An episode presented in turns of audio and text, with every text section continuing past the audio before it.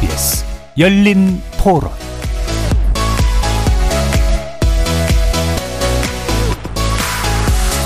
안녕하십니까. KBS 열린 토론 정준희입니다.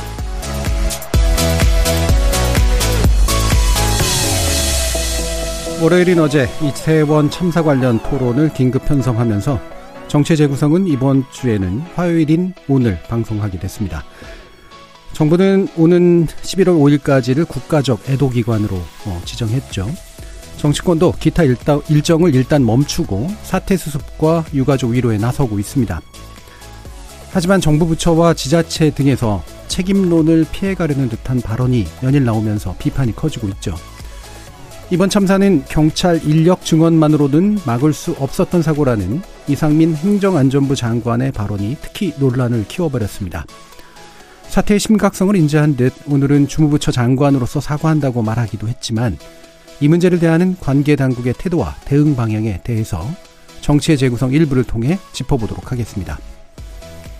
이어지는 2부에서는 여야가 직면하고 있는 정치적 도전을 어떻게 풀어가려고 하고 있는지 각 정당 내부의 움직임 살펴보도록 하겠습니다. KBS 열리 토론 지금부터 시작합니다.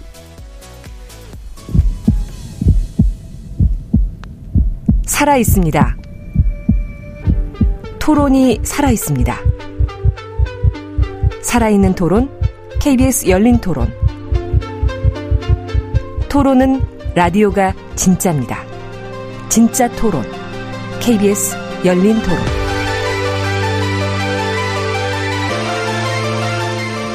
정치를 보는 색다른 시선, 정체 재구성 함께 해주시는 네 분의 논객 소개해드립니다. 천하람 국민의힘 순천갑 당협위원장 나오셨습니다. 네, 순천의 천하람입니다. 하헌기 전 더불어민주당 상근부대변인 자리해 주셨습니다. 예, 민주당 하헌기입니다. 최수영 시사평론가 함께 해주셨습니다. 안녕하세요, 최수영입니다. 김준우 변호사 나오셨습니다. 네, 안녕하세요, 김준우입니다. 자, 지난 주말에 있었던 이태원 참사 이후로 어, 정치권도 지금 분주하게 나름의 대응을 하고 있는데요.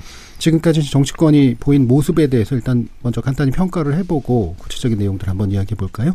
먼저 천하람 변호사님 말씀 주시죠. 네, 우선 여야가 이제 오랜만에 정쟁을 잠깐 멈추고 뭐 한 목소리로 이제 애도와 어떤 그런 사태 수습의 목소리를 내고 있습니다. 어, 저희 국민의힘 지도부에서도 제가 알기로 명시적으로 이재명 대표께 감사드린다라는 메시지도 냈었고요. 사실 이런 사고가 있은 직후에 또 그 한 민주연구원 부원장의 코멘트가 나오고 나서 아 이게 너무 빠르게 정쟁으로 가는 거 아니냐라는 우려를 좀 했었는데 다행히 민주당 지도부에서도 이거는 적절하지 않은 의견이다 개인 의견이다라고 해주셔가지고 어 지금까지는 그래도 어, 여야가 큰 정쟁 없이 흘러오고 있는 것 같고요. 다만 저는 이런 그 여야가 한 목소리를 내는 국면이 뭐 너무 길어질 필요는 없다라고 생각합니다. 정당이라는 것은 기본적으로 다양한 목소리가 나와야 되는 것이고 또 사태 수습 방안이나 제도 개선 방안에 대해서도 다양한 의견이 나와야 그걸 가지고 또 우리 국민들께서 취사 선택하실 수 있는 것이기 때문에 공식 애도 기간이 끝나고 또 대통령실에 대한 국감을 시작으로 해가지고 어 어떤 책임 뭐 책임 추궁이라든지 제도 개선에 대한 논의는 좀 본격화되지 않을까 다음 주부터 음. 그렇게 예상합니다. 네, 알겠습니다. 하원기 부대변인. 예, 뭐 저도 대동소이한 의견인데. 있는데요. 먼저 뭐 돌아가신 분들께 애도를 표하고요. 그다음에 정쟁이라는 게 이제 공동체의 방향을 두고 논쟁할 때 어, 필요할 때도 있습니다. 예. 필요할 때도 있는데 우리 정치에서 하는 싸움들을 보면 결국 정파적 이익을 취하기 위해 하는 싸움들이 많기 때문에 필요한 정쟁이나 문제 제기도 그렇게 오해받는 경우가 많습니다. 이런 경우에는 사실 상중에는 하고 싶은 말이 있어도 꾹꾹 눌러 참는 게 예의지 않겠습니까? 뭐 하고 싶은 말들이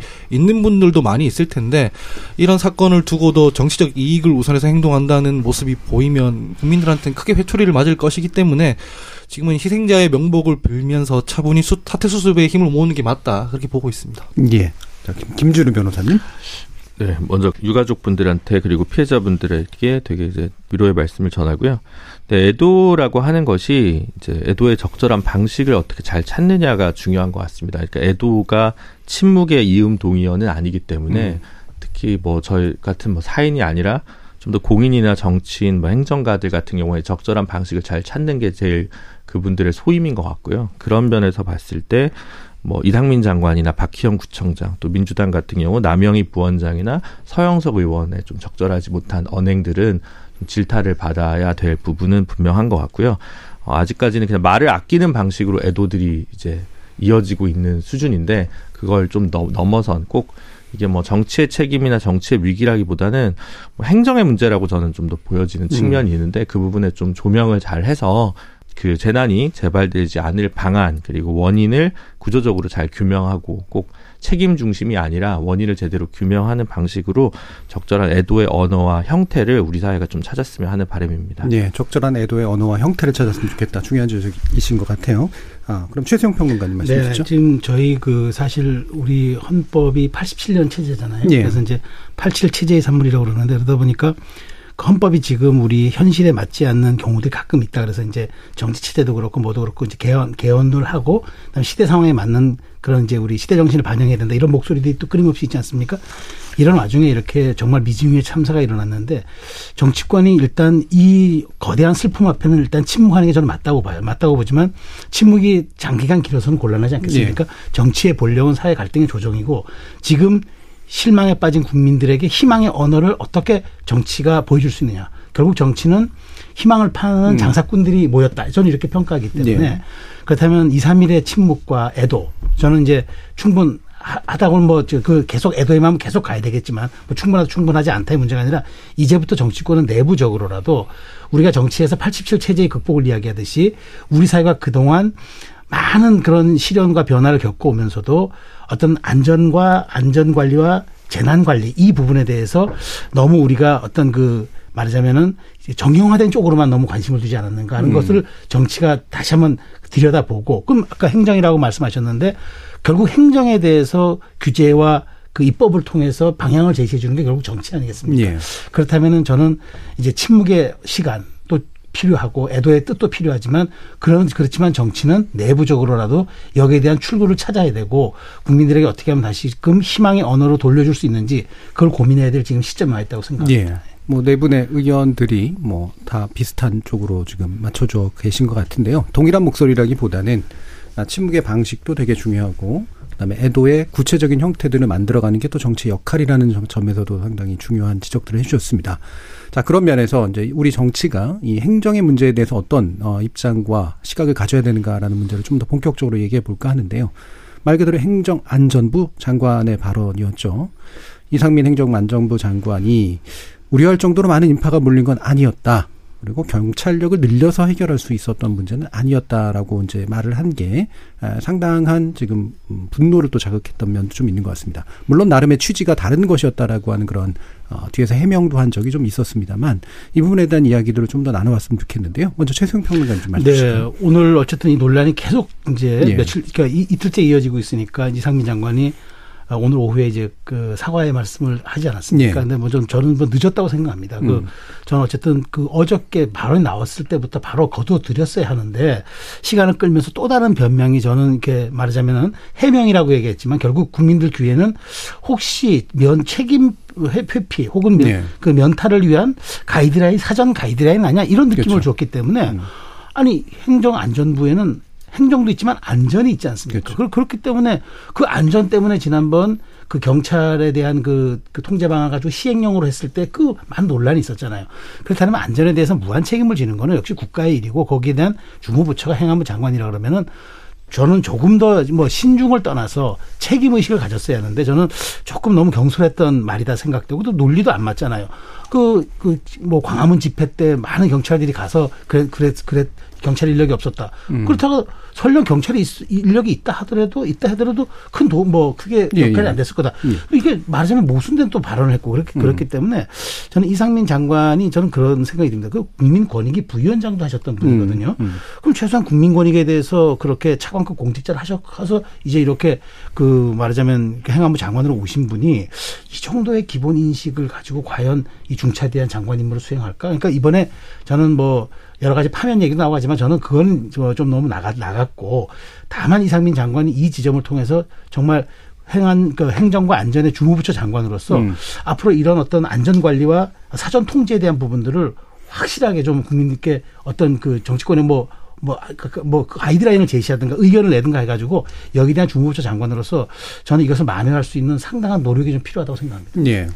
주무부처 장관으로서 사과를 한다는 말을 이제 또 오늘 했는데 저 이것도 약간 좀 걸렸어요. 그러니까 물론 중, 그 사과를 해야 될 주무부처다라고 하는 의미도 있지만 동시에 내가 별로 사과를 할 개인적인 입장은 아니지만 주무부처니까 뭐 하긴 해야겠다 이런 느낌도 주, 준 측면도 좀 있거든요. 근데 사실 뭐 주무부처의 장으로서 사과드린다라는 관용 예. 어구처럼 돼 있는데 그렇게 안 좋게 어떻게 보면 느낌을 받으실 수 있는 게 이 기존에 했던 발언 때문입니다. 그렇죠. 예. 이게 없었으면 그냥 뭐 일상적으로 쓰는 표현입니다. 제가 주무부처의 안전을 책임지고 있는 주무부처의 장으로서 사과드린다.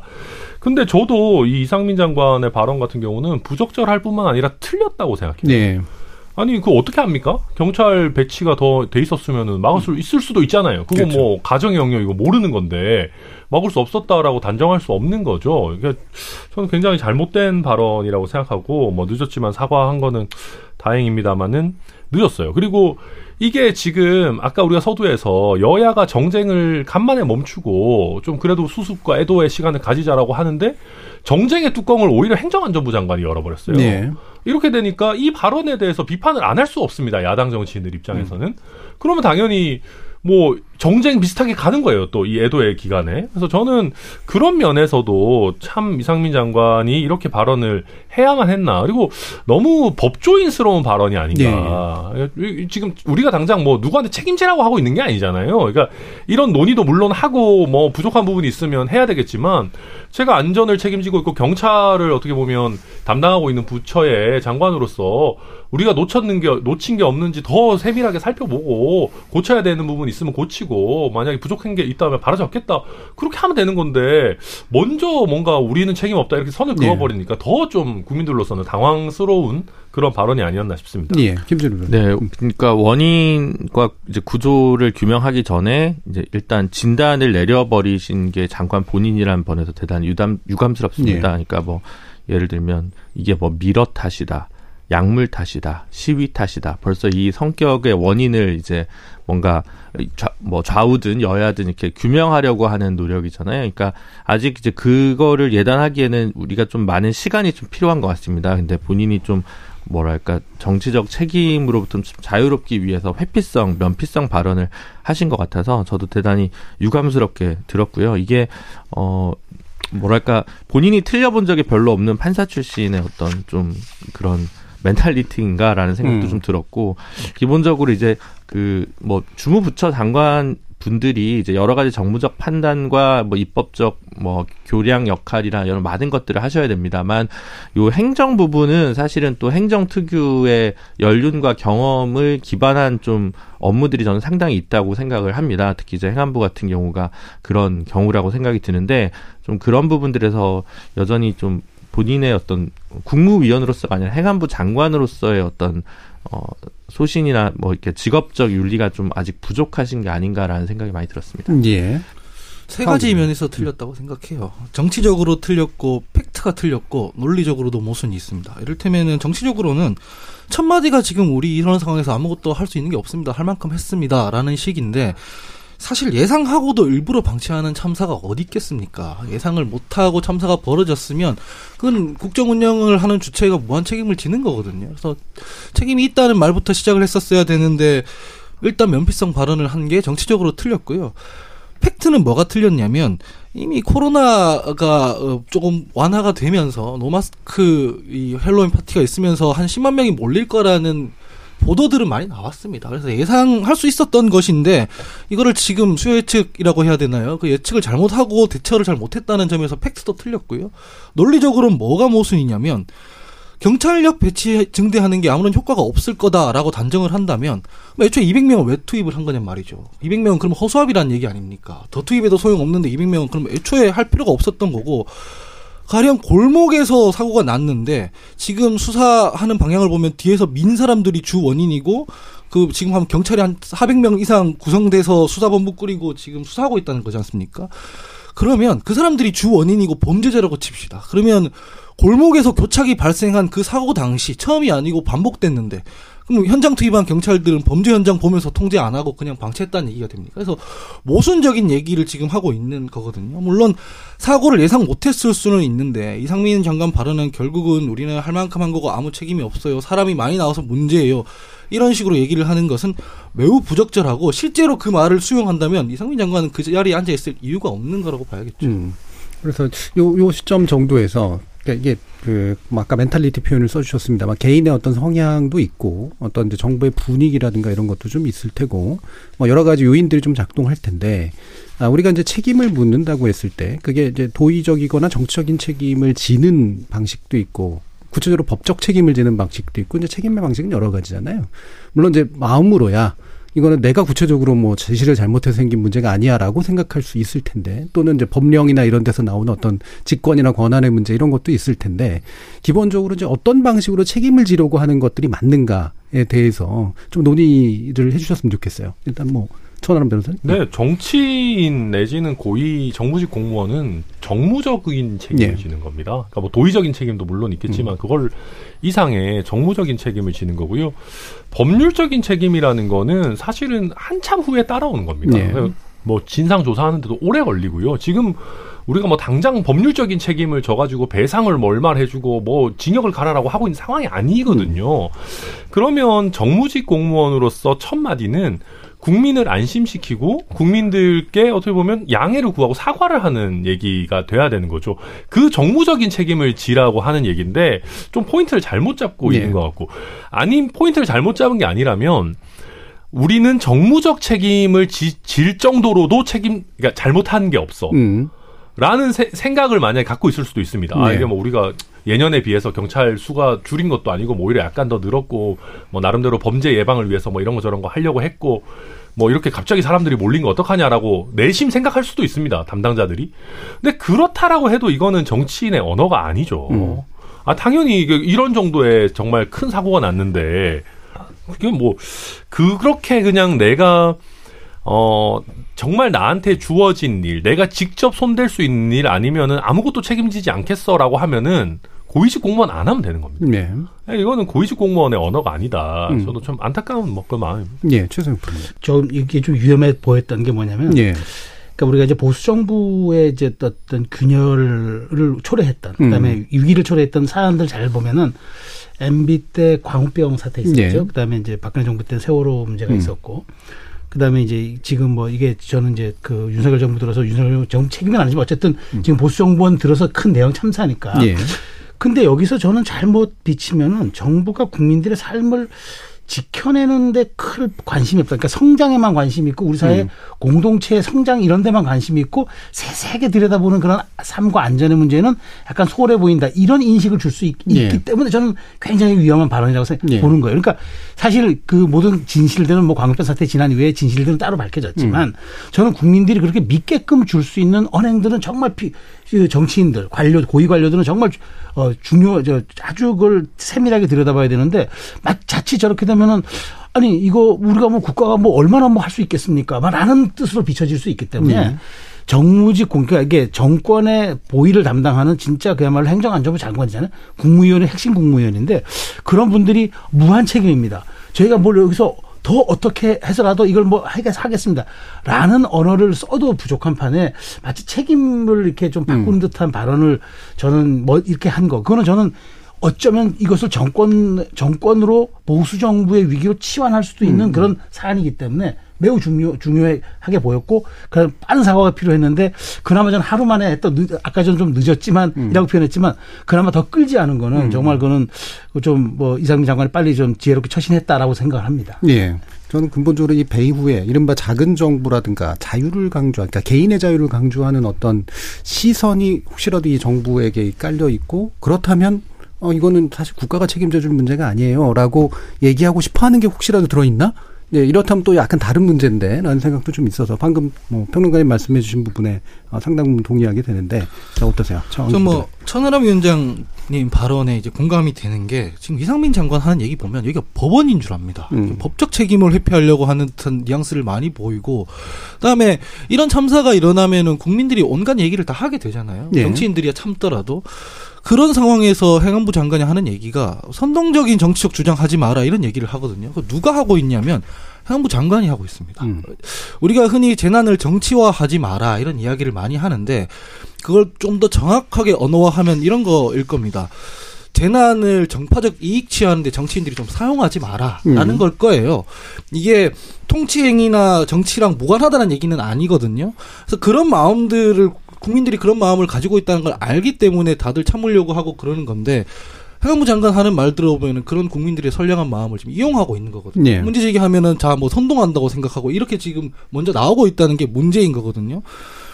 이런 겁니다. 경찰력 배치가 문제가 아닐 수 있어요. 아닐 수 있으면 그럼 이 문제에 대한 매뉴얼이 뭐였는지 정도는 얘기를 해야 되는 거잖아요. 이를테면은 매뉴얼이 먼저 있고 이 매뉴얼에 따르면은 한 200명 정도가 뭐 추산이 추산이 되더라. 그래서 필요하더라. 이런 뭐 역산했을 때의 논리적 인과관계가 있어야 되는데 그런 게 전혀 없고 우리가 우리는 할 만큼 했고 이름에도 불구하고 어쩔 수 없이 막을 수 없었다. 최선을 다했다.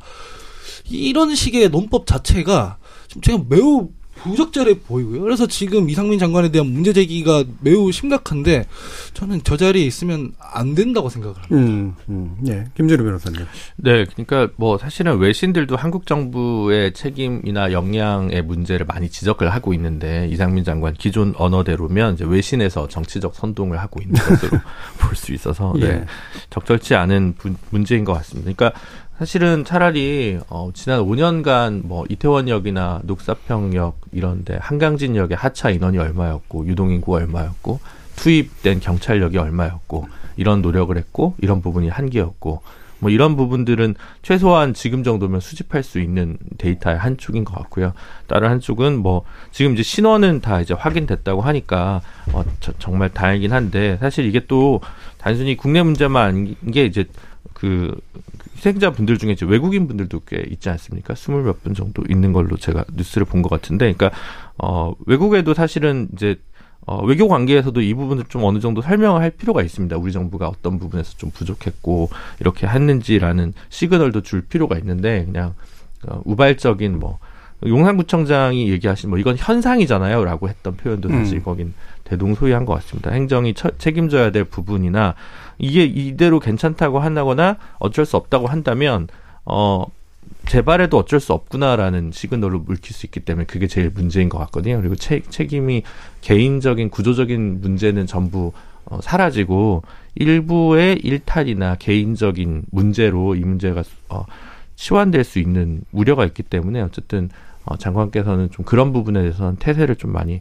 바꿔야 된다라는 생각이 듭니다. 예. 그러니까 이상민 장관 가지고 뭐 더 많이 얘기할 필요는 없어 보이긴 합니다만 그래도 요거는 한번 좀 짚고 그러면 어떻게 이제 책임을 지는 형태들을 가질 것이냐 이게 뭐 시차를 두고 나타날 수도 있고 당장 할 수도 있고 그런데 이를테면 이제 참사에 대한 책임을 주고 또는 발언에 대한 책임을 주고 또는 이후에 좀 시간이 좀 지나고 난 다음에 정치적으로 뭔가 분위기를 쇄신하기 위한 어떤 책임을 지고 뭐 이런 식의 형태들이 있을 수 있을 것 같은데 아까 이제 최소영 평론가님 당장 파면 얘기 나오는 건 여러모로 적절치 않다라는 말씀을 하셨잖아요. 어떤 관점에서 그런 이야기를 하시는 말이죠? 그러니까 지금 그 주- 주무장관이고 또 사태를 수습해야 되고 또 그다음에 아, 지금 뭐 발언은 좀 부적절했지만 어쨌든 이 사고의 진상 규명이 이루어지지 않은 상, 네. 상태에서 섣부른 이제 말하자면 책임 소재에 대해서 먼저 선, 경계를 그- 선을 그어주고 지목하는 거는 저는 그거는 오히려 이 사태 수습에 도움이 안 된다고 생각이 되고요. 다만 이제 이 사태가 조금 더 지난 다음에 그 다음에 이제 여러 가지를 봐야 되겠죠. 이제 예. 결국은 뭐 대통령이 할 수 있는 국민에 대한 그 메시지는 인사가 될 수밖에 그렇죠. 없기 때문에 그런 측면에서 올 수 있는 인사라면 모를까. 음. 지금은 당장 뭘 안전관리에 실패해서 파면하거나 혹은 이 발언에 대해서 부적절했기 때문에 네. 뭐 그만둬야 된다. 이건 조금 제가 그래서 빠르다고 본 거고 어쨌든 주무장관이 지금 현재까지는 이 사태가 어떻게 수습되고 어떻게 마무리되고 어떻게 진상규명이 될지 주무장관이기 때문에 저는 그 뭐 일각에서는 그런 얘기도 있어요. 주무장관이 그렇게 책임 회피성 발언을 하면 어, 그걸 관리하는 경찰이 그럼 제대로 조사할 수 있겠느냐라고 예. 얘기하는데 저는 좀 그 문제는 별개라고 봅니다. 그러니까 경찰만 이 문제를 들여다보는 건 아니기 때문에 그런 측면에서 이제 이상민 장관은 일단은 지금부터는 그 아주 그 말하자면 본인의 의견을 최소화하고 음. 이 사태 수습과 이 사태 진상 규명을 어떻게 하느냐가 지금 본인이 향후 갈 수 있는 시금석이 향후 거치는 시금석이 될 수 있기 때문에 이 부분에 우선한 다음에 저는 그 다음에 대통령이 정무적인 판단에서 어떤 분위기 쇄신을 위한다거나 우리 사회에 있던 여러 가지 그걸 뭘 바꾼다거나 하는 것들에 대해서 총체적인 판단의 영역에서 인사는 하는 게 맞지 예. 지금 일회성으로 이 인사를 하는 거는 조금 시기상조이거나 혹은 성격에 맞지 않는다. 저는 이렇게 좀 생각합니다. 시간을 두는 것이 맞다라고 보시는 입장이시고요. 김준우 변호사님. 네, 저는 일단은 뭐 지금 수사기관에서도 적극적으로 인력을 투입해서 나서고 있습니다만 고민이 되는 게 이게 형사 책임 중심 일변도로 갈 경우에 모든 진술이 은폐되고 사라져서 오히려 진상 규명이 안 될 것 같은 우려가 되게 많이 들거든요. 사실 뭐 이제 뭐 일부가 뭐 어떤 순간에 어떻게 밀었을 수는 있습니다만 그게 뭐 형사적으로 고의가 있어서 그랬을 예. 거라고 생각되진 않고 공무원분들이 무능했을 수는 있을 거 있습니다만 그렇다고 해서 이게 직자적으로 정치적 책임을 넘어선 뭐 징계에 바로 이를 수 있는 문제인지 저는 지금 잘 모르겠습니다. 그러니까 물론 더 조사하면 나올 수 있지만 그래서 저는 형사 책임 중심보다는 좀 어, 구체적인 그 당사자들의 진술을 충분히 확보할 수 있는 방식으로 예. 사회적 재난을 조사하는 특별위원회를 다시 설치하는 것이 좀 오히려 이러한 사태들을 좀 방지할 수 있고 체계적으로 기록을 아카이빙 할 수 있고 좀 그런 부분 그리고 이제 어 안정적으로 그 심리 치료나 이런 유가족 피해자들을 지원할 수 있는 이런 역할들 이런 것들을 좀 어, 할 수 있는 좀 기구가 필요한 거 아닌가. 뭐 사참위가 얼마 전에 해소됐습니다만 그런 형태들을 좀 고민하는 게 지금 정치권에서 오- 오히려 적극적으로 해야 될 고민과 실천이 아닌가 음, 싶습니다. 그러니까 조사의 수수의 방향을 얘기해 주신 건데 네. 이상민 장관은 그러면 이 부분에 있어서는 일단 그거를 관장하는 위치에 남아 있어야 된다 이렇게 보시는 거예요.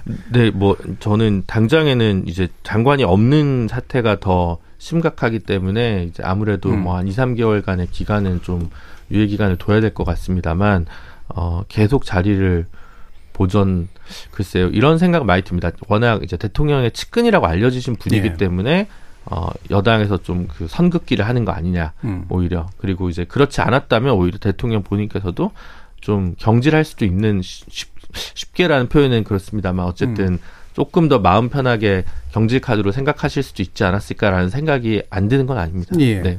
오히려 이제 강한 강한 목소리를 먼저 낸 건 유승민 지금 전 대표인데 어떻게 어떻게 생각하세요, 천남 변호사님? 어, 제가 여당에 몸담고 있는 입장에서 정치적인 것만 생각하면은 경질을 하는 게 좋다고 생각합니다. 음. 어, 왜냐하면 국민들께 하나의 메시지도 되고 예. 또한 가지는 내가 내 측근이라 하더라도 정말 이런 위기 상황에서 잘못된 메시지를 낸다면은 과감하게 경질한다라는 하나의 뭐 뭐랄까요 이렇게 뭐, 그 하나의 시- 뭐 이렇게 일벌백계 예, 그렇죠. 느낌도 있기 때문에 저는 정무적으로는 필요하다라고 생각하지만 그러니까 당장 그럼 그 뭐 오늘 내일 그러면 막 당장 경질할 거냐에 대해서는 저도 음. 최소영 평론가님과 같은 의견입니다. 이게 음. 어느 정도 어좀 약간 뭐 시간을 두고 어, 사태 수습을 한 다음에 하는 게 또 맞고 너무 바로 이렇게 경질하는 거는 그 자체가 또 무책임해 보일 수 있는 부분이 있기 때문에 그 밸런스를 좀 맞춰야 된다고 생각하고 다만 저는 결론적으로는 어느 정도 초기 수습이 지나간다면은 저는 장관 경질에 있어서 최우선 순위로 고려해야 될 정도의 음. 발언이 아닌가 이거는 저는 음. 그리고 이게 아까 최종 변호사 정말 잘 말씀해 주셨는데 이게 광우병 사태 때나 세월호 때도 보면은 이게 정말 사건의 실체가 중요한 것도 물론 있습니다만은 그거 이상으로 그 국민들의 여론을 어떻게 잘 이렇게, 이렇게 커뮤니케이션 하면서 가느냐 예. 하는 게 예. 정부 여당이 굉장히 중요한 부분인데 저는 이상민 장관이 이번에 그런 면에서 너무 많은 약점을 노출한 게 아닌가 하는 생각이 듭니다. 음, 부대표님. 정치적으로 말하자면 뭐 사태 수습 후에 인책 경질 하겠다고 메시지를 붙어내는 방법도 있죠. 근데 음. 물론 지금 당장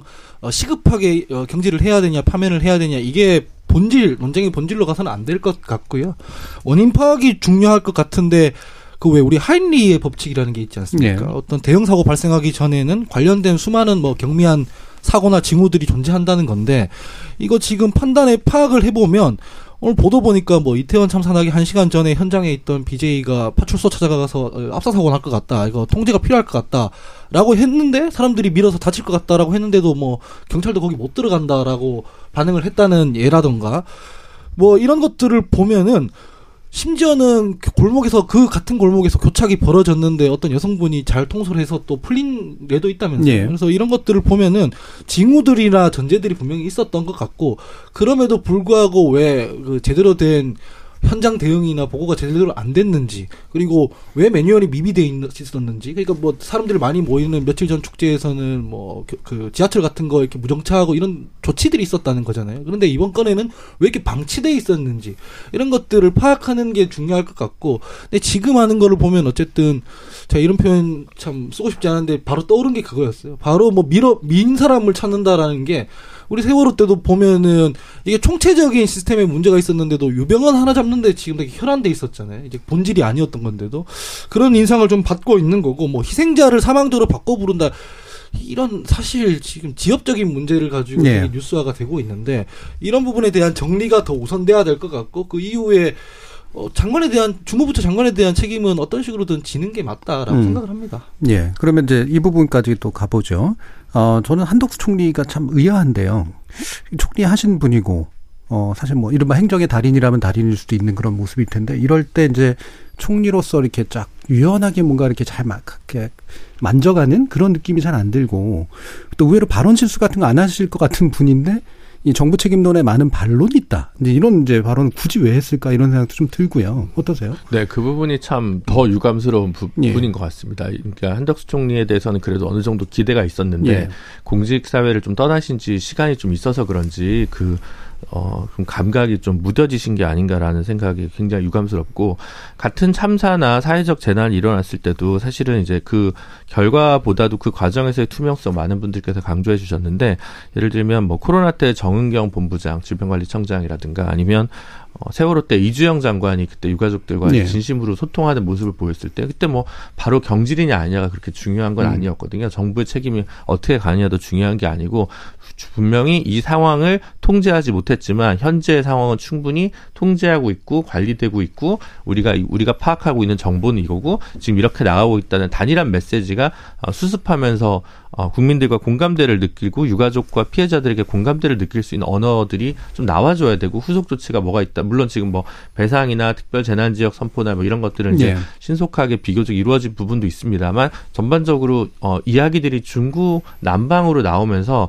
좀 단일하게 어, 제대로 이 뭐 치안의 행정 안전의 문제가 관리되고 있다는 인상을 주지 못해서 어, 저는 이런 게 되게 뭐 정치적으로 해석하긴 싫지만 결국은 어, 정부 지지율에도 어느 정도 또 영향 을 미칠 수밖에 없지 않을까 싶습니다. 예. 그 좀, 저는 그 초, 이번에 좀 총리의 문제도 저도 좀 음. 지적을 하고 싶었던 사안인데 왜냐하면 지난 왜그뭐 이건 이 사건은 좀 다릅니다만 경제정책 그 민생회의 그때 생중계 네, 회의 때도 총리가 보이지 음, 않았어요. 그리고 이제 사실 지난 총리가 해외 순방을 갔다 와서 칠레랑 이제 그 광물 자원을 협, 협약을 맺어가지고 그걸 이제 미국에 있는 현대차에 공급을 해가지고 거기서 이제 그 IRA에서 혜택을 받을 수 있도록 사전에 장치한 것도 그러니까 전혀 그런 것들이 보여지지가 않아요. 그리고 네. 지금 마지막 마, 마, 그 지금 이 사- 사태에 대해서도 총리라면 어찌 보면 굉장히 이 사태에 대해서 대통령 다음으로 뭔가 국민에게 안정감과 그다음에 국민들에게 어떤 그런 위로를 주면서 뭔가 같이 하려는 이런 모습을 보여줘야 되는데 뭔가 겉도는 느낌을 제가 지울 수가 없어요. 그래서 이런 점들 그리고 과거 우리가 뭐 그걸 떠나서 진영을 떠나서 고건 총리가 했던 것들 네. 을 사례를 놓고 보면은 거기에 대한 어떤 기대치만큼의 그 사실 기대했던 것만큼 어 한덕수 총리가 못 미치는데 이렇게 되다 보니까 책임 총리라는 말이 이제는 말하기가 음. 좀 민망할 정도가 되어버렸단 말이죠.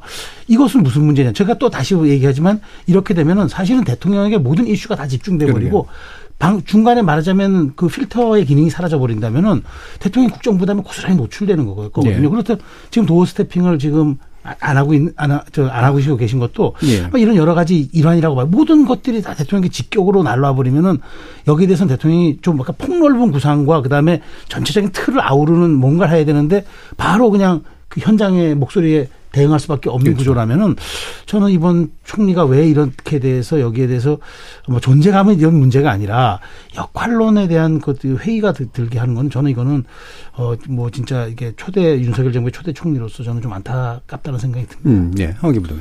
이게 저희가 정쟁을 하지 말자라는 게 뭐 사태 수습에 최선을 다하자 이런 것도 있지만 상을 다 치르지도 않았는데 거기에서 싸움 박질하고 있고 이런 게 예의가 아니라는 측면도 있는 거지 않겠습니까? 지금 참사한 지 4일 정도밖에 안 됐는데 벌써부터 뭐 정부 책임론에 뭐 반론도 있다 이런 얘기를 하는 게 음. 적절하지 않죠. 빈소 가가지고 우리 책임 아닙니다라고 한 거랑 비슷한 건데 이 태도 자체가 저는 크게 문제가 있다고 생각을 해요. 지금 뭐 장관도 그렇고 총리도 그렇고 말실수들을 막 하고 있는데 대통령은 또 정작 평소에 쓸데없는 얘기할 때는 많이 하던 도스태핑을 또 멈춘다고 하지 않습니까? 이게 수습이 전혀 안 되고 있다는 게 이제 지금 국민들이 많이 불안해할 것 같고요. 그리고 한 국가에서 대형 참사가 벌어지면 국정 운영 주체의 책임이 당연히 있는 겁니다. 이거는 그냥 원론적인 겁니다. 이게 뭐 윤석열 정부라서 그런 게 아니라 문재인 정부라도 그런 것이고 이게 참사가 벌어지게 한 주체가 정부다라는 게 아니잖아요. 예. 책임론이라는 음. 게 평소에 이 문제에 대해서 어떻게 신경을 썼고 이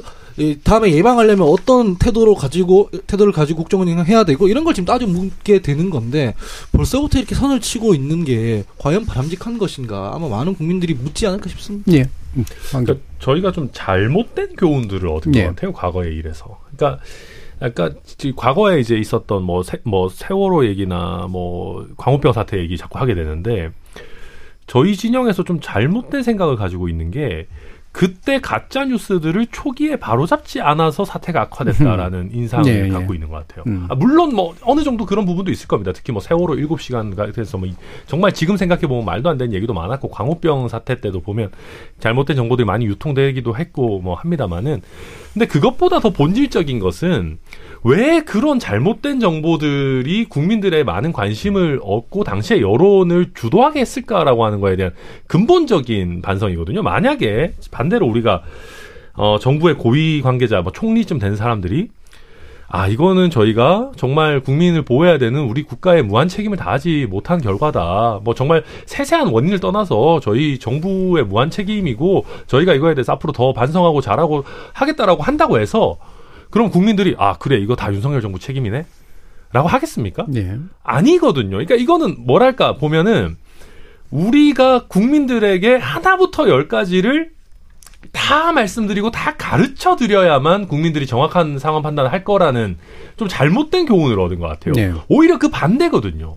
그러니까 국민들은 이미 다 알고 계십니다. 이게 어찌, 어찌 보면 주체자가 없는 거고 이게 경찰 한 명 한 명에게 책임을 물을 수 있는 문제 아니라는 건 다 음. 알고 계세요. 근데 그럼에도 불구하고 우리 공동체나 정부가 시스템적으로 이걸 좀 더 잘할 수 있지 않았냐 하는 거를 말씀하시는 건데 네. 우리 정부나 아니면 당장 일선 경찰들의 책임이 아닙니다. 이거랑은 포인트가 완전히 다른 거거든요. 그러니까 지금 우리 진영이 어찌 보면 사소한 팩트 체크 싸움을 하면서 국민들이 정말로 말씀하고 싶어 하시는 바가 뭔지에 대해서는 잘 못 듣고 있는 거 아닌가. 저는 그 그런 역 어, 그런 면에서 정 고위 정무직을 많이 해보신 한덕수 총리 같은 분이 그 핵심을 찔러줘야 되는 거거든요. 아 이거는 우리 보고 당장 누구 한 명이 책임지고 옷 벗어라 이런 문제가 아니라 정부의 그 어떻게 보면 역할을 말씀하시는 거다라는 걸 짚어주셔야 되는데 오히려 여기서 아 이거 뭐 반론이 있다 이래버리면은 국민들 입장에 더 화가 나는 거죠. 지금 그 얘기를 하는 게 아닌데. 네. 예.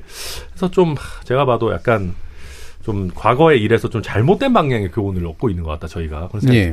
그럼 거기에 더해서 그 박희영 용산구청장 결국 지자체장에서 가장 큰 책임을 가지고 있는 사람인데 이 국민의힘 입장에서 보실 때 자- 자사, 자당 소속인 그 지자체장이라서 되게 좀 곤란할 것 같아요. 이런 게 구청장으로서 할 일 다 했다 이런 얘기를 하면은 아 엄청 답답하죠. 음. 아, 막 현상이다 뭐 이런 소리 하고 있으면은 예. 저도 진짜 답답합니다. 그러니까 막 이 똑같은 얘기를 드릴 수밖에 없는데요.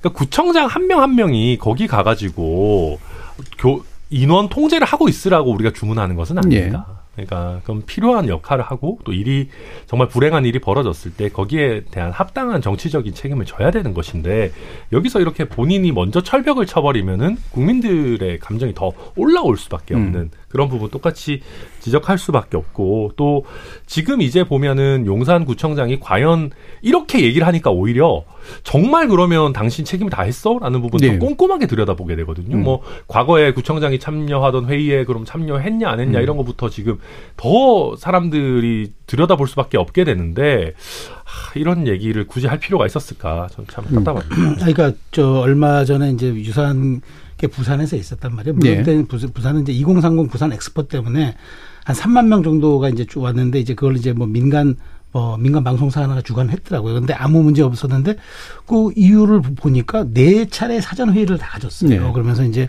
꼼꼼하게 들여다봤는데 자 공산구청도 회의를 했어요. 그런데 음. 회의했는데 부구청장 주재로 회의했는데 뭐 안전관리에 대한 얘기 그런 얘기보다는 방역하고 네. 나중에 쓰레기 어떻게 잘 치워야 되는데 이거 큰 문제 없겠냐 뭐 이런 얘기를 했다잖아요. 근데 부구청장이 이제 부구청장은 관료니까 뭐 그렇게 해서 관련 뭐 경찰들하고 하- 할 수가 있었어요. 그런데 선출직이잖아요. 선출직이면 사실은 선출직이라는 말에 담긴 거는 민심을 그대로 수용하고 민심과 호흡을 해야 되는 음. 사람이란 말이죠. 임명, 그러니까 내 역할을 내가 수행하는 게 내 그냥 그 주어진 권한 내에서 하는 공무원과는 다른. 사람이잖아요. 네. 그렇다면은 여기에 대해서 최초 접근은 어떻게 해야 되느냐. 우리가 뭘 부족한 게 있는지 한번 먼저 들여다보겠다. 음. 혹시라도 뭐 우리가 챙기지 못한 게 이렇게 발언이 먼저 나왔어야죠. 그런데 이제 더더군다나 제가 알기로는 그 CCTV가 거기에 이제 360도 회전하는 해밀턴 호텔 앞에 네. 1번 출구 앞에 있는데 이게 용산구청에 있는 그 이제 그 무슨 그 유센터하고 연결이 돼가지고 실시간 체크가 되는데 여기에 또 경찰도 파견 나와 있다는 거예요. 그러니까 CCTV가 우리 요즘에 보면 증거 능력 그 활용으로 많이 이제 사용되고 있는데 사실 CCTV의 본연의 기능은 사후가 아니라 현장을 어떻게 우리가 네. 지금 실시간에서 이게 뭐 큰 문제가 없냐를 들여보는 거잖아요. 그러면 그런 것에서는 판단이 필요한 거잖아요. 그러니까 그런 것도 그러니까 제가 그, 그 그것 또한 이제 구청장의 책임이라고 얘기하는 게 아니라 그런 상황이 있는 것을 결국은 그래도 최종 책임자가 구청장이라고 한다 그러면은 지금 그 발언이 나올 게 아니었죠. 우리가 뭘 못 들여다본 게 있는지, 우리가 뭘 챙기지 못한 점이 있는지 제가 지금부터라도 보겠습니다. 호- 지금 저 다시 처음부터 꼼꼼하게 보겠습니다.라고 얘기를 해야지. 그것을 그러니까 다들 지금 보면은 책임을 면피하겠다는 식으로 하는 순간 책임론이 불거져요. 지금. 예, 예. 자, 이상민 장관, 농상구청장.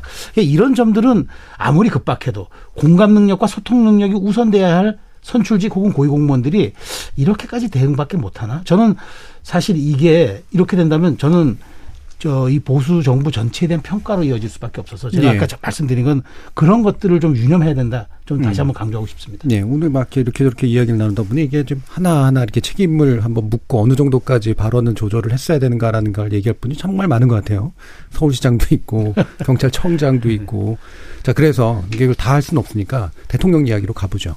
어, 대통령실 그러니까 대통령은 일단은 이제 도어 스태핑은 안 하겠다는데 이게 잘한 선택일 수도 있고 혹은 어, 대통령이 듣고 싶은 이야기가 있는데 왜 정작 못 듣지라고 생각하는 그런 걸 수도 있고요. 또 대통령실은 아, 또 이렇게 못지않게 약간 관리를 잘못하는 측면도 좀 있는 것 같습니다. 그래서 대통령과 대통령실이 대응하고 있는 부분들에 대한 이야기를 좀 더 나눠보도록 하죠. 김준우 변호사님. 네, 일단 지금 뭐 재난안전관리본부가 설치가 됐는데 이게 뭐 딱히 어 원만 원만하다고 얘기하면 좀 국민들이 듣고 싶어하거나 필요한 정, 정책적 처방들이 충분하지 않은 것 같습니다. 예를 들면 어, 저는 이제 아까 한덕수 총리한테도 아쉬운 게 그런 거였는데 코로나 시간 동안 많은 그 예술인들이 피해를 좀 많이 보고 집합 금지 명령 때문에 공연도 못 하고 하다가 올해 가을에 이제 많은 지역 축제들이 있었는데 이게 지금 다 취소가 되고 있는 상황이거든요. 근데 이거와 관련해서 사실 상당한 경제적 피해가 또 예상되는 부분이 있습니다. 네. 하- 행사를 하지 않았기 때문에 돈을 받지 못한다거나. 근데 이게 뭐 갑작스럽게 매일매일 출연해서 저희가 뭐 라디오 하루 안 나오는 정도의 문제가 아니기 때문에 사실 그런 부분 들에 관련해서 애도의 기간 때문에 이제 뭐 행사는 취소하더라도 그와 관계된 산업 관계자들에게 피해가 없도록 뭐가 가고 있다든지 뭐 이런 식의 좀 어, 여러 사회 곳곳에 지금 이게 관계된 부분들이 많을 거거든요. 뭐 학교에서도 어떤 문제가 있을 수도 있고 뭐뭐 뭐 회사에서도 여러 가지 피해나 여러 가지 있을 수 있으니까 이런 이제 진상 규명 그러니까 당장에는 지금 뭐 저기 그 신원을 확보하고 이런 것들이 있었을 텐데 그 다음 넘어가는 다양한 것들이 우리가 그동안 코로나나 이런 여러 가지 사회적 재난을 겪으면서 가지고 있는 기본값이라는 게 좀 있는데 그런 부분들에 대해서 적극적으로 대통령께서 나와가지고 좀 얘기를 해주시고 뭐 이런 게 필요할 텐데 그냥 본인이 혹시 또 지난번 수해 사태 때처럼 말 실수를 할까봐 피하는 모습으로 네. 가는 게또 어, 정부에 대한 신뢰를 좀 떨어뜨리게 하는 그런 게 아닌가 싶습니다. 음, 네, 하원기 부대님. 그러니까 평소에 이제 개인적으로 생각해 보면 평소에 도어스태핑 할때 좀 문제가 없었으면 구설수 같은 게 안 나오고 정쟁에 동원되는 메시지가 없었으면 그냥 이게 신중하게 하려나 보다라고 생각할 수 있을 텐데 평소에는 그렇게 뭐 얘기를 많이 하다가 이거 지금 이제 실시간으로 업데이트를 좀 해주고 국민들을 안정시켜야 될 때 갑자기 이제 멈춘다고 하니까 사람들이 어 뭐 해야 될 때 안 해야 될 때 구분을 못 하는 거 아니냐라는 비난이 나올 수도 있을 것 같아요. 네. 근데 그 자체를 문제 삼기보다는 지금 총체적으로 보면은 저희 아까 전에 왜 남영희 부원장, 민주연구원 부원장 같은 경우에도 바로 정부 책임론 들면서 공격하니까 이제 비난받지 않습니까? 이게 지금 그 재난이 발생하자마자 이걸 정치적으로 막 활용하고 정쟁에 동원하려고 하니까 국민들이 싫어했던 건데 마찬가지인 게 지금 뭐 총리나 뭐 장관 같은 경우에 사전 방어하는 것도 이게 정치적으로 활용한다는 거로 생각하고 있는 거거든요. 그래서 지금 부처 장관들이나 총리들이 별로 안정적이지 못한 메시지를 주고 있는 상황에서는 대통령이 좀 정리해서 총체적으로 이런 문제도 있고 저런 문제도 있지만 우리 국정 운영 기조는 그게 아닙니다라는 정리가 필요해 보이는데 방치해놓고 있다라는 인상을 지울 수가 없기 때문에 지금 이런 논란들이 나오는 게 아닌가 싶습니다. 제가 짧게 좀 네. 말씀드릴게요. 저는 저 지금 doorstepping 안 하는 게 맞다고 생각합니다. 그러니까 음.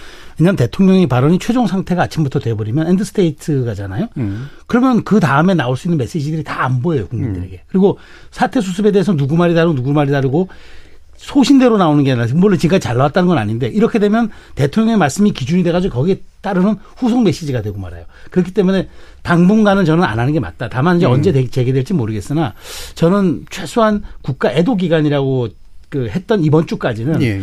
도어 스태핑을 하지 않는 게 오히려 조금 그 정확한 사고 사고 원인 그다음에 명 아주 뭐랄까 정밀한 대응책 마련을 위해서 저는 그 오히려 음. 순기능적 역할을 하고 있다. 저는 그렇게 예, 생각합니다. 그 출근길이라서 문제면 퇴근길 약식 기자회견도 어떨까 이런 생각도 드는데, 그러니까 뭔가 대통령이 어떤 역할을 하는 게 좋을까 뭐 이런 생각이어서요. 예. 네, 네, 뭐 저도 한다면은 차라리 오후 무렵에 정식의 기자회견 해야 된다 생각합니다. 음. 일단 이게 그냥 우리가 어, 표현이 그렇지만은 봤을 때 배경도 중요합니다. 대통령이 어떤 배경에서 발언을 네네. 하시냐. 그렇죠. 근데 뭐 뒤에 문 놔두고 기자분들 이렇게 음. 어수선한 상황에서 저는 이런 중요한 상황을 사항에 대한 말씀을 하는 건 옳지 않다고 보거든요. 그렇다면 좀 정식의 기자회견처럼 좀 짙은 그 네이비색의 배경에서 국민들께 안정감을 드리면서 발언하는 게 맞다고 보고 음. 그 시기 같은 것은 제 생각에 한 2, 3일에 한 번 정도는 예, 예. 하는 게 맞고 그렇게 해야지만 여러 기관에서 취합한 정보를 대통령께서 정확하게 보고 발언할 수 있습니다. 만약에 우리가 도어 스태핑 형태로 하다가 대통령이 잘못된 데이터를 얘기해 버리면 이거는 음. 정말 걷잡을 수 없는 상황으로 가는 것이거든요. 그래서 신중한 형태로 어, 대통령 발언하는 게 맞다. 저도 그렇게 봅니다. 알겠습니다. 자, 일부를 통해서 지금 이태원 참사에 관련된 우리 정치권 그리고 행정부의 대응에 대한 이야기를 나눠봤고요. 이어지는 2부에서 좀 가려진 정치 현안에 관련된 이야기 또 더 이어가도록 하겠습니다. 여러분은 KBS 열린 토론과 함께하고 계십니다. 토론이 세상을 바꿀 수는 없습니다. 하지만 토론 없이 바꿀 수 있는 세상은 어디에도 없습니다.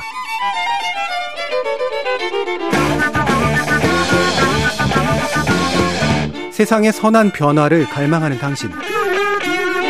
정답이 아니라 질문의 힘을 믿는 당신. 우리 KBS 열린 토론에서 만납시다.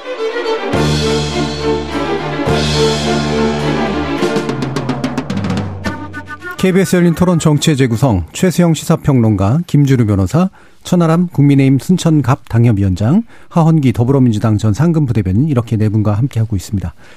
자 2부에서는 그래도 지금 이태원 참사 때문에 이제 잠시 멈춘 듯한 그런 정치의 좀 내부를 좀 짚어보려고 하는데요. 일단 각 당의 이야기를 먼저 좀 해보면 좋을 것 같습니다. 아, 일단 민주당 이야기를 해볼 텐데요. 어, 민주당은 결국 이재명 대표를 향한 이제 수사가 어느 정도까지 이제 밀고 들어가느냐. 결국 이 부분이 되게 중요하니까 현재까지 이제 진척 상황들을 보시면서 어떤 대응들을 하고 계시는지 먼저 하원기 부대변인 말씀 한번 들어볼까요? 예, 전 뭐 이 문제에 대해서는 일관적인 입장인데요. 혐의가 있으면은 수사해야 된다고 생각을 하고요. 그럼에도 불구하고 수사가 진행되고 있지만은 진술 말고 특별한 뭐 물증이 나오고 이런 건 없기 때문에 아직까지 이거를 어떻게 판단해야 될지 좀 애매한 부분이 있어요. 그리고 정치 보복, 보복 수사라고 얘기하는 까닭은 이 수사 자체를 두고 하는 얘기라기보다는 수사를 하는 주체의 편파성 때문에 이런 얘기가 더 많이 나온다고 생각합니다. 이를테면 혐의가 있으면은 수사를 해야 된다라는 건 원칙이지만 그 어떤 혐의를 선택적으로 지금 고르고 있, 있다는 정황도 분명히 있는 것이거든요. 한동훈 장관 하는 얘기 들어보면은 뭐그 대장동 특검하자고 하니까 어떤 피의자가 뭐 수사기관을 쇼핑하듯이 고르느냐 이런 얘기를 하는데 그렇게 따지면은 수사기관이 쇼핑하듯이 혐의를 골라가지고 수사하는 민주국가도 없지 않습니까? 그래서 이런 부분에 대해서 수사를 하는 주체인 사정기관들의 신뢰가 많이 무너져 있기 때문에 실제로 수사가 저- 제대로 진행된다고 하더라도 이걸 어떻게 믿냐는 문제 제기에서 자유로울 수 없는 것 아니냐라는 문제 제기가 있는 것이고요. 이 부분에 대해서는 여당도 고려를 좀 할 필요가 있다라고 봅니다. 음, 최수영 평론가님. 저는 지금의 상황은 어찌됐건 유동규 씨와 남욱의 시간이다. 네. 그렇기 때문에 이 두 사람의 진술이 지금 계속 그 연일 업데이트되고 그러면서 좀 구체화되고 있다. 그리고 물론 이제 검찰이 얼마나 더 그 진술에 대한 증거를 확보했는지 저는 아직 아직은 알 수 없습니다만 지금 김용 부원장이 진술 거부권 행사하고 있거든요. 음. 저는 이 대목을 유심히 보고 있습니다. 왜냐하면 어떻게든 진술하더라면 좀 이렇게 받았다 안 받았다에 대해서 구체적으로 얘기하면 그 시기에 대해 그 시기에 그럼 그 시간에 뭘 했는지를 또 역으로 입증을 해야 되고 네. 그럼 만났다고 하면 그 만나서 뭘 했느냐를 또 얘기를 해야 되고 그러니까 진술 거부권을 행사하는 것 같아요. 그러면서 결국 법정에서 갔을 때 유동규 씨와 남욱 변호사가 하는 것들에 대한 허점들을 파고들면서 되치기 전략으로 지금 나가기 위해서 준비하고 있다. 그러면서 어떻게든 이재명 대표까지 그 번져나가는 것을 본인이 한번 막으려는 생각을 할 것 같은데 다만 이제 그 저도 이제 유, 유의미한 거는 이렇게 지금 어, 김용 부원장은 측근이라고 했기 때문에 이제 유, 이재명 대표의 입으로 이 김용 부원장이 만일 어떤 재판에서 신경의 변화라든가 어떤 걸 통해서라도 만약 진, 진실의 일단을 털어놓는다면 그때는 네. 뭐 사태가 일파만파 걷잡을 수 없이 가겠죠. 그래서 지금은 뭐 다들 묻혀 있지만 어찌됐건 저는 그 재판 과정에서 김용 부원장이 그 어떤 입을 열게 되느냐가 결국 이 사안을 어, 뒤흔들 뇌관이 되지 않을까 저는 그렇게 생각합니다. 예. 그럼 또 마침 또 두 분의 법률가가 계시니까 법률적으로도 좀 더 깊이 있게 좀 들여다보면 좋을 것 같은데요.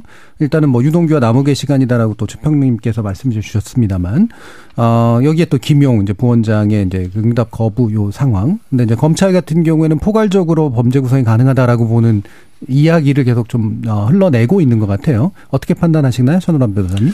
네, 이게 원래 저희의 뇌물 사건이나 정치자금 수사 같은 경우면 돈 줬다라는 사람의 구체적인 진술만 있어도 처벌 가능성이 굉장히 높아집니다. 음. 그러니까 이게 뭐 당연히 아시겠지만 이게 음성적으로 이루어지고 현금을 이용해서 이루어지기 때문에 그 현장을 급습해서 덮치지 않는 이상 직접 증거라는 건 있기가 어렵습니다. 간접적으로 이제 어 돈을 줬다라고 하는 사람의 증언 정도면 사실 굉장히 1급 뭐 증거라고 볼 수 있습니다. 음. 왜냐하면 본인도 처벌을 받게 되는 문제이기 네, 예, 예. 때문에 공범의 진술이 되고요. 그러니까 지금 뭐 물증이 있다 없다라고 얘기하지만 어, 돈 줬다는 사람의 구체적인 진술, 게다가 그 공범자들의 꽤나 어, 구체적인 진술들이 나온다라는 거는 가볍게 볼 일은 아니고 또 검찰이 어떤 자료를 어떻게 수집해 놨는지가 다 공개된 것은 아니기 때문에 간단한 문제는 아닙니다. 또 이게 정치적으로 좀 넘어가 보면은 이게 김용 부원장이 구속돼 있다라는 게 사실 굉장히 큰 일입니다. 이게 민주당의 플랜 B가 없어가지고 이걸 억지로 어떻게 보면 누르고 있는 거지 반대로 생각해 보면 저희로 치면은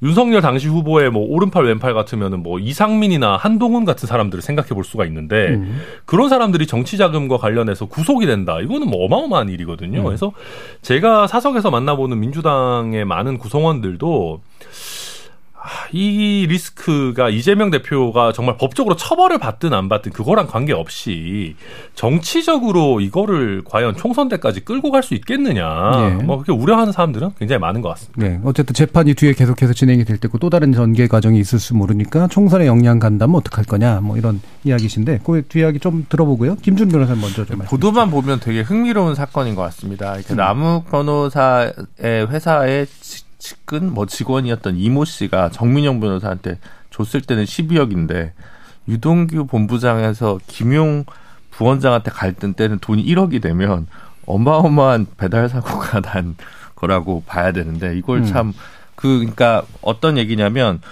남욱 변호사로부터 유동규 본부장한테 간 거는 대장동 게이트 혹은 대장동에 대한 인허가 특혜와 관련된 관련된 돈으로 볼 수도 있는데 그게 김용 씨한테 일부 가면서 이 모든 12억부터가 전부 정치 자금으로 엮이는 게 과연 법리적으로 맞나 이런 생각이 좀 들거든요. 심지어 유동규 씨가 김용 씨한테 돈 줬다고 해서 이게 바로 대선 자금이랑 연결이 되는 것인지 아니면 대장동에 대한 사후 대가일 건지 그것조차도 사실은 불분명한 거거든요. 그러니까 특정한 좀 프레임을 가지고 이 문제를 돌파하려는 게 꼭 검찰이 아니라 사실은 이 관계자 분들도 대장동과 관련된 분도 그런 진술을 할 가능성이 충분히 있습니다. 그래서 어, 형사적으로 재판 과정에서 어떻게 될지는 사실 많이 두고 봐야 될 것 같고요. 어쨌든 천하람 변호사님 말씀대로 김용 부원장 그다음에 지금 일부는 5천만 원 정도가 정진상 실장한테도 갔다는 진술을 유동규 전 본부장이 했다는 건데 그런 부분들이 이재명 대표한테는 상당한 타격이고 어, 마찬가지로 민주당한테도 어느 정도 정치적 타격이 되는 걸 부인할 수는 없을 겁니다. 그래서 이게 얼마나 길어지느냐가 다음 총선까지 아무래도 또 새로운 뉴스들이 어차피 재판 과정에서 나올 거기 때문에 굉장히 하나의 리스크가 될 거라는 건 분명해 보이고요. 다만 현재까지 지난 1년 동안 봐왔듯이 이 문제가 얼마나 뇌관이 되느냐와 어, 윤석열 정부의 국정 지지율과는 별 관계가 없어 보입니다. 그래서 음. 그런 점도 같이 계속 눈여겨볼 음, 포인트가 예. 아닌가 싶습니다. 민주당 이야기 조금 더 들어보고 이제 국민의힘 이야기로 가죠. 대선 자금이란 부분은 지난번 방송에서도 말씀드렸다시피 후원금만으로도 충분했고 실제로 한 3시간 만에 모금된 그 액수를 보면은 여기로 흘러갔다는 게 경선 때도 좀 납득이 안 되는 부분이 있고요. 실제 본선에서는 대선 자금 후원금도 남았다고 하는 거거든요. 이런 식으로 과연 갔을까 싶습니다. 이재명 후보가 뭐 이렇게 인지도가 낮다가 갑자기 이변을 일으켜서 치고 올라온 후보 같으면은 스토리텔링이라도 될 텐데 그게 아니었거든요. 그래서 이게 명확한 물증이 없는 상황에서는 좀 무리하게 지금 프레임을 만드는 게 아닌가 하는 게 제 개인적인 생각이고요. 당연히 이거 민주당에도 크게 타격이 되죠. 왜냐면은 뭐 측근들이 범죄 혐의에 연루돼 있다는 것 자체가 민주당에 타격이 없을 수가 없는 것이고 이런 얘기들은 이재명 대표가 전당대회에 나왔을 때부터 이미 많은 얘기들을 했던 부분이지 않겠습니까? 이거 분명히 사정 정국이 시작될 테고 사법 리스크가 본격적으로 불거질 거다라는 예상들은 있었던 건데 이거를 실제로 혐의가 없다면 실제로 무고하다면은 대응을 잘해서 지금 검찰이 무리하게 간다라는 걸 입증을 민주당은 민주당대로 해야 돌파가 되는 거 아닌가라는 생각을 갖고 있습니다. 알겠습니다. 전뭐 시간이 많지는 않아서 국민의힘도 또 짚어보면 좋을 것 같은데요. 어, 지금 일단 조강특위, 그러니까 조직강화 특별위원회가 구성이 됐고 아마 상당수의 또 이제 총선 대비 일종의 이제 그 물갈이랄까 이런 게 좀 시작되지 않을까 싶은데 아 이게 지금 이 비대위가 생각보다는 그러니까 좀 더 적극적인 역할을 한다 이런 평가 가능할까요, 천하람 변호사님? 네, 맞습니다. 일단 비대위가 처음에 출발할 때는 이게 뭐 사실 뭐 열을 갈수 있겠나 이런 음. 우려도 있었죠. 그 사법 리스크 자체가 있었기 때문에. 근데 이제 이준석 대표가 신청한 가처분이 기각되면서 그 리스크를 벗었고 예. 그렇다 하더라도 뭐 전당대회 준비위원회 정도 역할을 하지 않겠어? 이렇게 다들 전망했었는데 그 예상을 깨고 지금 일단은 비어져 있는 67개 정도의 당협위원장 자리를 채우겠다라고 선언을 했습니다. 이게 뭐 여러 가지 정치적 해석이 나옵니다만은 뭐 많은 분들의 이해관계가 좀 부합한 것 같아요. 그러니까 정진석 비대위원장 입장에서는 내가 전당대회 준비위원장 정도만 하고 물러나지 않고 뭔가 그래도 업적을 남기고 싶다라는 본인의 당연히 이해가 있을 거고 그리고 당 대표 선거를 주, 뭐 준비하는 분들도 뭐 각자 입장은 있겠습니다만은 주류에 가까운 당협위원장이 임명된다고 했을 때는 뭐 나쁘지 않은 부분들도 있거든요. 이게 네. 주자에 따라서 또 그게 또 주류의 생각에서는 뭐 그게 의미가 있는 일일 수도 있기 때문에 그렇다 보니까 이런 것들이 조금 맞아 떨어져 가지고 뭐 게다가 지금 당장 뭐 그 예산 이런 게 끝날 때까지는 당권 주자들이 활동을 뭐 본격화하기도 어렵고 이런 저런 상황이 맞아 떨어져서 일단 당협위원장 자리는 채운다라고 결론을 내고 달려가고 있는 그런 상황입니다. 음. 그뭐 저는 이제 이 사태를 보면서 뭐 사태는 아니죠. 뭐이 상황. 이제 저 네. 상황을 보면서 저 느낌이 딱 하나 오는 거는 조기 전대는 물 건너 갔죠. 그럼 네. 이제 최소한 저는 4월, 5월 이후가 지금 될 텐데 물리적으로 이걸 다 교체하고 심사한 다음에 교체를 하고 교체한 다음에 만약 전당대회를 고지한다 그러면 또한 준비가 한 달 반이 걸리니까 이렇게 되면 내년 봄은 무- 오히려 초여름이 될 가능성이 매우 높아졌는데 자, 여기서 하나 저 중요하게 봐야 될 거는 그럼 이렇게 끌고 가면 누구에게 유리할 것이냐. 결국 이제 이 문제잖아요. 조광특위에 대한 문제도 결국은 여기에서 출발할 건데 근데 저는 지금 이 모든 일들이 지금 조광특위 그러면 이때 해놓, 해놨다고 저다 바꿨다고 쳐요. 근데 만일 다음 당대표가 공천할 때 그대로 이 사람 또 같이 갈까요? 저는 또 그것도 아니라고 봐요. 그렇다면 지금 왜 이렇게 하느냐. 결국은 대통령이 지지율이 낮은 상황에서 친윤이 그립을 주, 주도권을 쥐고 가려니까 그나마 지금 할 수 있는 카드가 이 조광특위를 통한 당협위원장 교체. 그렇다면 결국 이제 거꾸로 또 얘기하면 최소한 지금 아, 전당대회 룰은 지금 현행 7대 3, 당심 70, 여론조사 30. 이 정도 수준을 유지하거나 아니면 당심이 더 높아질 수도 있을 가능성이 좀 있다고 보는 예, 거죠. 예. 자, 그렇게 했을 때 과연 또 민심과 호흡하는 정당이 될까? 여러 가지 숙제가 남겨져 있는데 저는 사실 그 제일 좋은 방법은 비대위는 비대위 역할만 해야 돼요. 이렇게 너무 확전해버리고 너무 진도를 나가버리면은 그 다음 올 수 있는 오히려 정치 리스크가 더 너무 많지 않을까 그런 생각이 들어서 저는 지금 이렇게 과도한 의혹이 과연 도움이 될까라는 잠깐 의구심 갖고 있습니다. 예. 저 당협위원장 심사에 좀 있으면은 임하시는 건가요? 아, 당연하죠. 저도 네. 당연히 심사에 임하고요. 근데 이제 아직은 채우는 국면이고 음. 어, 교체 국면은 본격화되지는 예, 예. 않았습니다. 그래서 그거는 또 별도의 뭐 당무감사위원회라는 것도 음. 꾸려서 하게 되는데 그게 된다면은 저도 당연히 심사를 받아야 됩니다. 음. 네. 자, 이와 같은 체제들 어떻게 또 보고 계신지 하은기 부대표님. 집권 여당에서 참 저 권력 투쟁적 성격의 이슈들이 오래 간다 안 음. 멈춘다라는 생각이 듭니다. 그 조광특위라는 게 결국은 총선 출마하는 사람들 당협위원장 어떻게 구성해가지고 자기 사람 뭐 소위 말해서 꽂고 이런 문제랑 관련이 있는 것이거든요. 그게 지금 당장 총선 전략을 짤 수도 없는 상황에서 이게 그렇게 급한 문제인가 싶습니다. 걸핏하면은 뭐 이런 얘기들 많이 하지 않습니까? 헌정사상 뭐 이 시정연설 보이콧 하는 건 이건 협치 위반이다 이런 얘기를 하는데 사실상 지금 그 전국을 보면요 민주당에서 뭘 발목을 특별히 잡고 이런 게 없습니다. 뭐 영수회담 같은 거 좀 하자 대선 때 공통 공약 있으면 그거 좀 추진하자 이런 말들에 대해서는 특별히 대답을 안 해주고 있는 상황이거나 아니면은 당이 좀 정리가 되면 만나자 그러거든요. 근데 당이 지금 이렇게 돼서 언제까지 정리가 될지도 모르는 상황인 것 같고 좀 여당이 좀 정신을 좀 차렸으면 좋겠다는 생각입니다. 음. 김준우 변호사님. 그쵸. 사실은 지금 여당한테 필요한 거는 이제 중도 확장성, 뭐 당의 개방성, 그리고 야당과의 협치 가능성, 뭐 이런 것들을 담보할 수 있는 새로운 인재풀들이 뭐 조강특위를 통해서 위원장으로 좀 해서 당내 좀 새로운 어 인적 쇄신을 이룬다든가 뭐 이런 게 좀 필요할 것 같은데 지금은 그냥 어 대통령실과 당의 어떤 밀착 관계 확을 확고히 하기 위한 목적이 더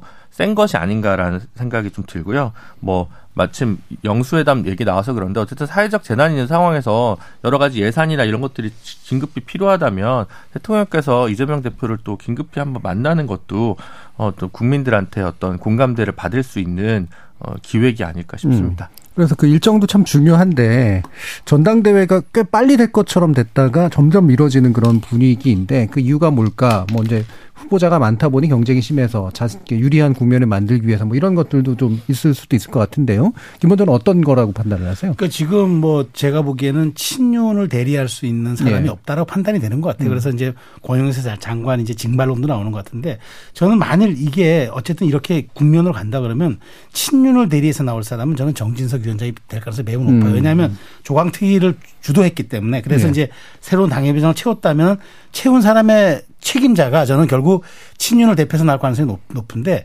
과연 저는 지금 유승민 대표 지지율이 높게 나오는 상황에서 이게 뭘 함의하는 건지 저는 조금 지금 너무 친윤이 상황을 좀 낙관적으로 오판하는 건 아닐까 싶어서 이 부분에 대한 좀 진지한 고민을 한번 전략적으로라도 좀 해봤으면 좋겠다는 제가 생각이 듭니다. 예, 천하람 변호사님.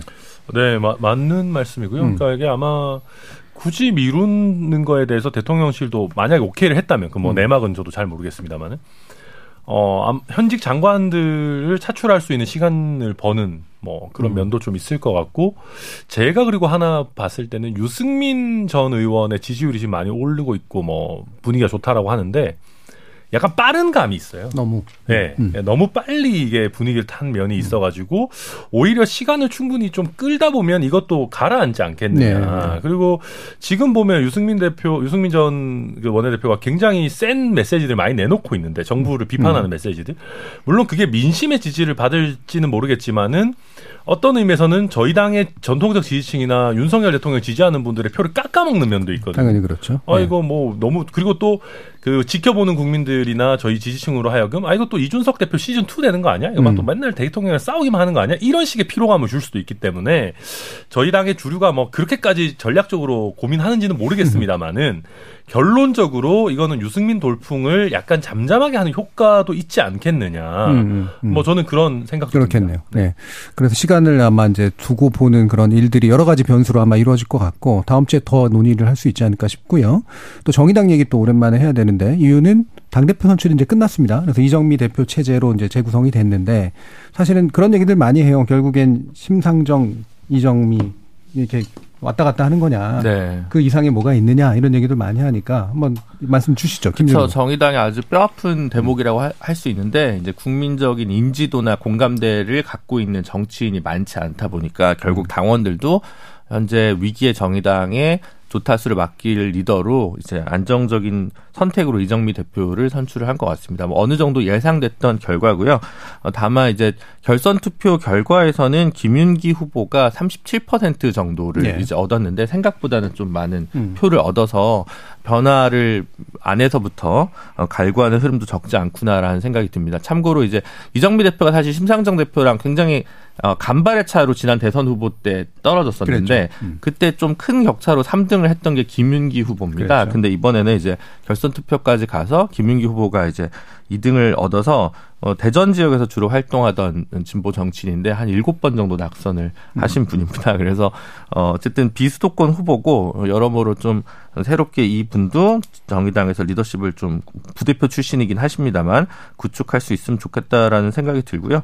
부대표로 이제 이현정 박사라고 기후 위기 쪽 활동 많이 예, 예. 하시던 분과 어, 우리 정 치의 재구성에 나왔었던 이기중 전 관악 구의원이 음. 부대표로 새롭게 선출이 됐습니다. 그래서 아마 정의당 마지막 정의당 지도부가 될 수도 있지 않을까라는 생각이 드는데요. 당명 개정 때문에 이제 어쨌든 다음 총선까지 바라보면서 어 정의당이 가- 터잡을 수 있는 입지가 무엇인지 그리고 아직 국민들한테 받을 어떤 기대와 뭐 그런 비전이 무엇인지를 좀 검증받는 고통스러운 시간이 되지 않을까 네. 싶습니다. 그러니까 뭐 약간 추가적으로 정의당은 뭐 여타 정당에 비해서 역설적 역설적이라고 그래야 될까요? 그러니까 진성 당원들의 어떤 그 의지가 되게 중요한 정당이잖아요. 네, 네, 네. 근데 이번에 물론 이제 뭐 대표성도 약간은 또 고민 그 대중적인 어떤 인지도 고려를 했긴 했겠습니다만 이정미 대표에 대한 지지세 그리고 김인규 후보에 대한 지지세 요게 함의하는 바가 좀 어느 정도 있다고 보시는지 한번 얘기를 해 주시죠. 아, 네. 그러니까 이제 아직 저도 뭐 정확하게 분석을 못할 못하는 부분도 있습니다. 왜냐하면 어. 그 정의당이 굉장히 작은 정당이지만 다양한 경향 정치적 경향성들이 공존해 있는 정당입니다. 그 예가 사실은 이번 당 대표 선거에서 1차 투표 때는 다섯 후보가 경쟁을 네. 했는데 음. 거기에 투표를 각각 했던 유권자 분들이 어떻게 교차 투표를 결선 투표 때 했는지가 사실은 좀 어, 저도 화- 확연하게 좀 알기는 좀 음. 어려운 부분이 있거든요. 구례적인 무슨 NLPD 구도가 아니라 음. 지금 현재 당에 필요한 게 뭐냐, 당이 필요한 가치가 뭐냐에 대해서 토론을 많이 하고 그래서 당원들도 이제 기존의 생각들과는 다른 투표 경향들도 많이 보여주고 있는 거 아닌가라는 음. 생각을 많이 들고요. 결국은 어 이제 어, 양쪽으로부터 이중대 소리를 듣고 있는 현재 음. 그 난감한 상황 속에서 어, 뭐 예전에는 요즘은 이제 젠더 이슈나 차별 금지 이슈만 외치는 거 아니냐라는 이제 공격을 많이 받습니다. 근데 민주노동당 시절에는 너희는 노동만 알지 집권을 할 수 있는 정당은 아니지 않냐라고 하는데 지금 와서는 왜 너희는 노동을 안 하냐라고 얘기를 해서 비판하시는 분들은 그냥 제 3당이 싫거나 진보 정당이 싫은가라는 생각이 들 때도 가끔 있거든요. 다 잘해야 되는 문제라고 생각하는데 예전보다는 당 골간의 인적인 그 뭐랄까 활동가 층이나 뭐 정책층이 좀 얇아진 것은 민주노동당 시절에 비교해서 지지율이나 의석수랑 상관없이 좀 약해진 부분이 확실히 있고요. 그러다 보니까 좀 그 새로운 미래에 대한 투자들을 좀 더 많이 해야 되는 게 지금 정의당의 관건인 것 같고 그래서 청년 정의당도 이번에 김창인 대표가 이기 대표로 선출이 됐는데 요런 그 뭐 이념 가치도 중요하지만 세대적인 문제에 있어서 좀 더 발본적인 고민을 해야 되는 그 임무가 좀 있는 것 같습니다. 예. 어, 그러면 다른 분들도 이정미 대표 체제에 대해서 간단하게 아주 짧게만 예, 얘기를 해 주시죠. 최소영 변호사님. 정의당께 드리고 싶은 말씀 하나. 그 3위 정당이 1, 2위 정당 흉내를 안 냈으면 좋겠습니다. 음. 그래서 저는 지- 선택과 집중을 더 해야 될 것 같고 그래서 3위 정당의 그러니까 정체성, 그다음에 음. 진보 정당의 가장 확실한 방향성 이걸 보여줄 때만이 저는 다시 음. 정의당의 시대가 돌아올 것으로 생각합니다. 네, 오늘 KBS 열린 토론 정치의 재구성 오랜만에 화요일에 만나 뵀는데요. 오늘 순서는 이것으로 모두 마무리하겠습니다. 오늘 함께해 주신 김주리 변호사, 최수영 시사평론가, 하원기 더불어민주당 전 상근부대변인, 천하람 국민의힘 순천갑 당협위원장 네 분 모두 수고하셨습니다. 감사합니다. 감사합니다. 정치의 재구성이 다시 짚어볼 정치가 뭘까 최근 들어 매번 던지지 않을 수 없는 질문인데요. 관- 권력 주체들이 어떤 가치로 움직이는지 그런 움직임 속에서 어떤 경쟁과 협상이 벌어질지 누가 더 민심을 잘 읽고 효과적으로 대처하는지 짚고 싶은데 언제부턴가 분석의 대상이 되는 정치가 사라졌고 그와 함께 국가의 책임도 증발해버렸습니다. 그토록 자주 외쳐진 법치라는 게 설마 법만 남은 정치라는 뜻은 아니겠죠. 지금까지 KBS 열린 토론 정준이었습니다.